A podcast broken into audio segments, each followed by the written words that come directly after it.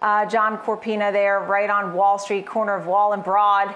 So, how are you feeling? I mean, we had the big miss in the jobs numbers, but uh, we're seeing a bounce back in some of the stocks. Your thoughts?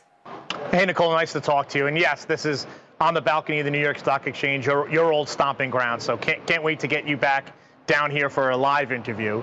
Um, yes, so, so, jobs missed today. We saw that. Clearly, the expectations were way too high uh, for, for what we got. The analysts really missed the mark on this one. And I think that was kind of setting us up for failure. What's nice to see is the market is shrugging it off. We've seen this time and time again, how the market just shrugs off bad news. So the jobs numbers with that big miss there teaches us one thing. We need to manage everyone's expectations about reopening and our economy. We cannot imagine that this is going to skyrocket straight back to where we were pre-pandemic levels. At this rate, it's going to take us close to two years to get close to where we were pre-pandemic levels, and that's probably healthy. We don't want it to move too fast.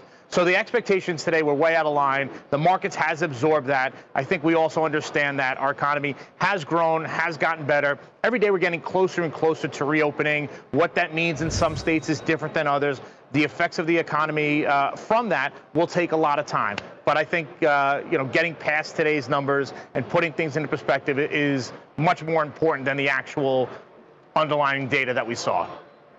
I can't believe how far off everybody was with their estimates for this jobs report. I mean, honestly, and, and the prior month being revised, right, lower, fewer jobs added. Um, it just was a complete miss.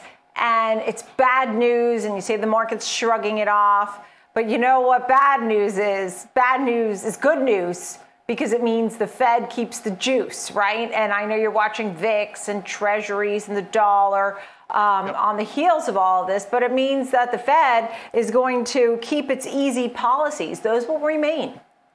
Right. So who's the winner out of all this? And it's it's the Fed that can kind of stay their course and use this data and use this miss um, to hang their hat on and say we need to continue to you know, add additional uh, finance to the economy. We need to continue with our stimulus. We need to continue our programs. Those, they are the ones that, are, that I think came out best on this because they don't need to pivot. They don't need to shift off their plan right now. I'm not an analyst, I'm a trader, but you're absolutely right. These analysts really missed the mark here. I'm surprised how far off they are, and especially how many of them were that far off to get this number such a, a wide gap in between revisions from uh, from from last month too. That just shows us where this disconnect is. So I think we have to go back to what I said before. We need to learn from this. We need to understand that this is a slow, steady process. It's a drip by drip by drip, and it's going to take time. We cannot expect, and nor do we want to expect that the lights are just going to flick back on and everything's going to go back to normal. Not healthy for us to get there. We're still seeing many industries that are struggling to get back into play, right? We've seen it in retail, we've seen it in travel and leisure, we see it, you know, specifically in the airlines that are slowly expanding, we see it in the cruise lines that are waiting to expand hotel, leisure, all these areas there are still lagging behind many other different sectors that are out there. Until they play catch up, I think that's when we'll get to see real the real effects on the economy, where people are spending their extra dollars that they have in their pockets. You know, for someone who wants a reopening, they're probably gravely disappointed because they want it to be fast. You know, to your point, we have to do this in a slow and steady manner because it just needs to be somewhat methodical. A lot of people aren't even going back for the second shot.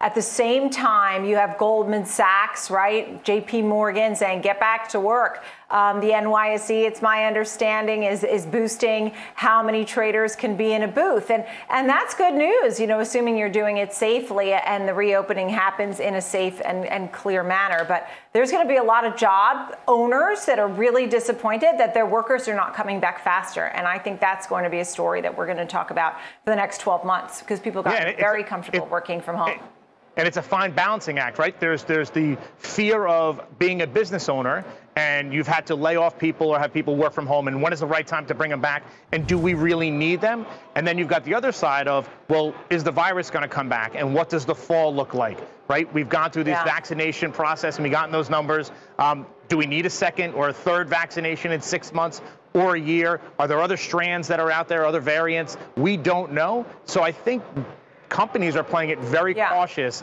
as to what it's going to look like. But it is very nice to see that you've got large corporations that are embracing people to come back to work. Being able to work with them, set up some sort of a hybrid model of a John. three days at home, two days, uh, Yeah. two days in the office, or vice versa. And I think from there we'll be able to adjust. John, give me some stocks here and, and the thought on earnings season. We had a lot of FANG and tech last week. This week we had like Uber and Lyft and some of the other names. Next week we have Disney, Baba, DoorDash.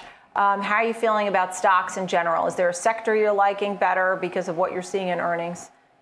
Yeah, so we've gotten pretty good uh, earnings reports so far. Uh, we're through about 400 of the 500 S&P stocks, and a close to about 85% on the beat there. Once kind of opposite of the jobs numbers today, I don't think the bar is set very high uh, for for beating those expectations just because of all the unknowns. It's really what's the future going to look like. I think at this point right here, we're seeing oil trade at very at high levels. That's helping the energy sector trade up. We're seeing the 10-year uh, trade down and dip below levels that we haven't seen recently. And I think that's putting pressure on the financials there. I think the work from home stocks, you're going to start to see a move, a rotation out of that as we continue to see reopening and that process there. And I continue to keep my eyes on the TSA daily numbers to see how many travelers are traveling, how that relates to travel and leisure, airlines, hotels, cruise ships. Once you see that number tick up, we're about 1.4 million right now. As that continues to tick up, I think we're going to see uh, some some good support in that sector there.